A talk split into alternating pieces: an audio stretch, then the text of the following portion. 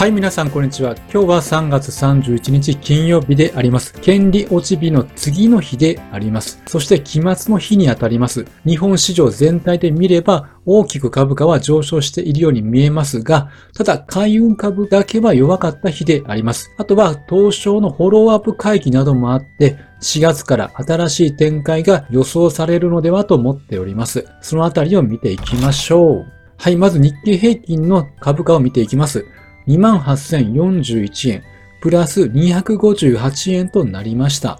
昨日は権利落ち日で100円下げましたが、その分は今日のこの上昇で取り返して、再び 28,000 円台に乗せてきました。で、業種ごとに見ると全体的に買われてはいるんですが、ここですね。海運業だけが今日は集中的に売られたため、4.6% の下落となっております。一方、鉄鋼は 3.7% の上昇となりました。後ほど日本製鉄を見ていきますが、株価は権利落ち日もそこまで下げず、高値を維持していました。そのため再び資金が鉄鋼セクターに流れて、高値を試す動きも期待できるかもしれないというところではないでしょうか。そしてこちらが日経平均の売買代金のチャートになります。これは1日前のものになっておりまして、30日は 1.89 兆円となっております。27日月曜日からは増加傾向にあります。やはり権利付き最終売買日に向けて資金が入ってきたということがわかります。で、傾向的にはですね、この 2.5 兆円を突破してくると減少傾向にあるというのがこの過去3回の事例からわかると思います。まず11月30日というのは、パウエル議長の講演を控えていました。そして週末にアメリカの雇用統計の発表を控えていて、売り優勢となった日でありました。そして12月20日は日銀ショックの日でありました。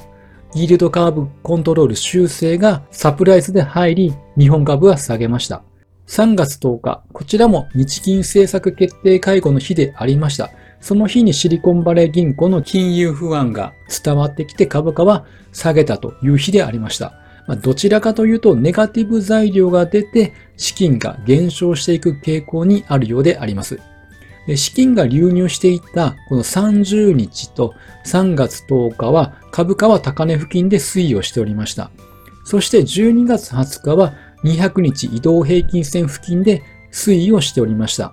いずれにしても資金が入ってこないと株価は上昇しないので、ちょうどこの今増え始めてきているということなので、ぜひ資金流入に伴って株価上昇というのを期待したいところではあります。では、東証フォローアップ会議の内容を見ていきます。31日にフォローアップ会議が行われまして、これは上場企業の経営者に資本コストや株価を意識した経営について要請する通知案を提示しました。これによって資本収益の分析、評価、改善計画の開示を求めるわけです。そして企業価値向上を促したい考えであります。ただこれは義務ではないんですけども、積極的な実施を要請するということであります。開示時期は具体的には定めてはいないんですけども、できる限り速やかな対応を求めているということであります。この改善計画として手っ取り早く PBR を上げるには株主還元などがあります。ただ、そういった一過性の対応を期待するものではなくて、継続して収益を確保できる取り組みに期待しているということであります。これ義務ではないんですけども、企業としてはやはり同業他社と比べて出遅れたくはないところがあると思います。なのである意味、持続的な成長を図るため、競争という意識が芽生えて相乗効果を生み出すのではと考えています。なので去年の利上げから金融不安とネガティブな材料の中でも日本株はなんとかレンジで切り抜けてきました。なのでこれがテーマとなって日本株の4月からの上昇要因となるということに期待したいところであります。では日本製鉄の株価を見ていきましょう。3月31日は 3,120 円プラス 3.93% と上昇しました。で、この日は副社長のインタビュー報道が伝わってきて買い材料につながりました。内容は24年3月期事業利益は在庫評価益や航路回収影響を除いた実力ベースで増益になる可能性があるとされているということであります。で、株単の記事を見ていきますと、まず業種別の値上がり首位にということで、日本製鉄含め JFE など大手をはじめ鉄鋼株が全面高となっております。あと、鋼材指標は中国経済の動向が大きく影響するが、ゼロコロナ政策解除の動きや経済対策などへの期待から景気先行きに明るさも見られる。加えて鉄鋼業界は製品値上げによる利益率改善も追い風となっているということであります。で、この後中国の件、後ほど半導体関連で見ていきますけども、今日少しネガティブな報道があったので気になるところではありますが、とりあえずは PER や PBR などに割安感があり、配当利回りも高くバリュー感がある。この3拍子は関与にも当てはまるんですけども、業績込みで考えると、やはり鉄鋼の方が期待が高まるということであります。あとは正しい価格を転嫁して、大口からも受注できているところというのが業績に結びついて、これからの期待が高まっているのかなと見ています。では続いて海運を見ていきましょう。川崎汽船は3025円。マイナス 7.91% と大きく下げました。ちなみに日本郵船はマイナス 4%、商船三井はマイナス 4.3% ということなので、他の2社の倍下げていることになります。で、昨日はですね、権利落ち日でしっかりとした陽線となっているんですけれども、これ 2.3% 下げています。安くなったところで、買いやから売りからの買い戻しなどもあって上昇したと思われます。そしてこちらが海運の期末の利回りになっておりまして、29日の終値をもとに計算をしました。やはり一番高いのが川崎汽船の期末配当300円、利回り 8.9% ということであります。このことを考えると、前回の安値から一番上昇もしていました。で、利回りも高いということで、利益確定がやはり考えられる。その中で一番売られたのかなと思います。今は高配当として注目を集めていますが、やはりこれから来期の業績を見込んでの売りもあるのかなと思います。ただ、現在の日本株の上昇要因となっているのは、業績ももちろんあるんですけども、先ほど見た PBR 物色銘柄の動きもあるので、その矛先が海運にまた向いてくれば、安くなったところで買われる可能性もあると見ています。では続いて半導体関連見ていきましょう。はい、31日に政府が半導体の製造装置など23品目を輸出管理の規制対象に加えると発表しました。で、これによって日本から中国向けへの輸出が難しくなるわけです。これのきっかけというのはアメリカと足並みを揃えるためであります。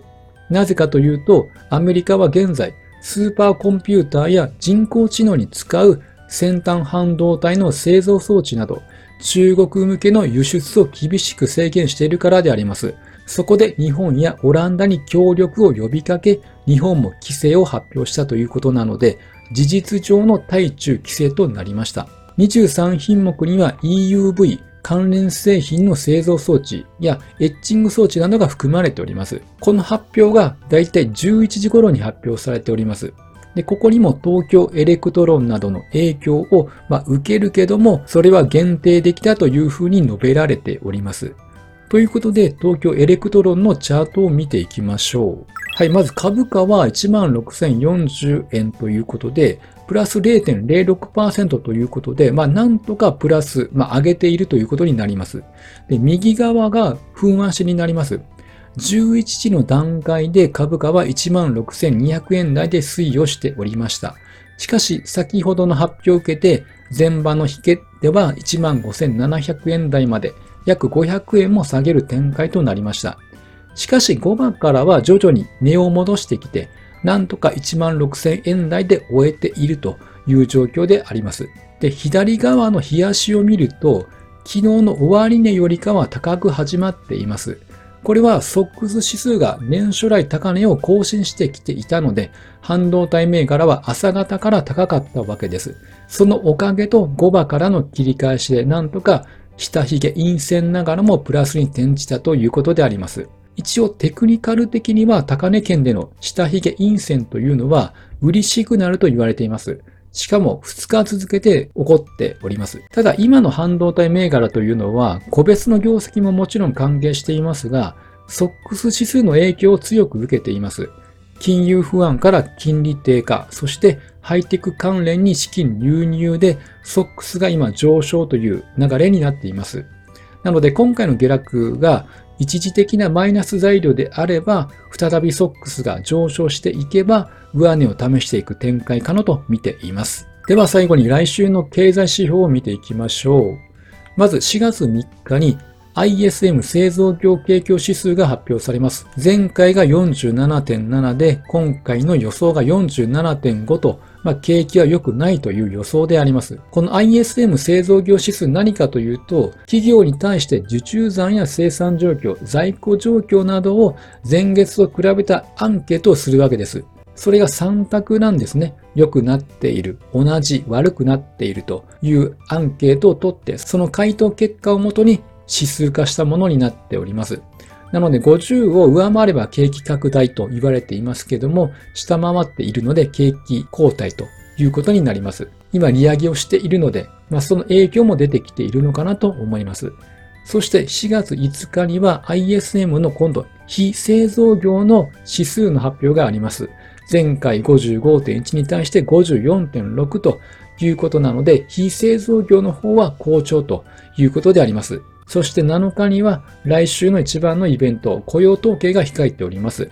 雇用者数は前回 31.1 万人、予想が24万人ということで減少しております。で、失業率は 3.6% と、前回と予想は同じであります。昨日失業者申請件数がありまして、7000人と増加しておりましたけども、微増なので影響は軽微かなと思います。来週の中で一番やはり注目というのは雇用統計かと思います。雇用者数というのはブレがあるので、それが大幅に増加というサプライズにならなければ、とりあえずは無事に通過と言えるんではないでしょうか。3月も終わって新しい年度が始まりますので、特に低 PBR 株への期待ですね。早く改善計画を出してきた企業などは大注目となるんではないでしょうか。株式市場にも新しい風が吹いてきて、株価上昇モードを期待したいと思います。はい、では本日は以上となりますので、最後までご視聴していただきありがとうございました。ぜひいいねやフォローよろしくお願いいたします。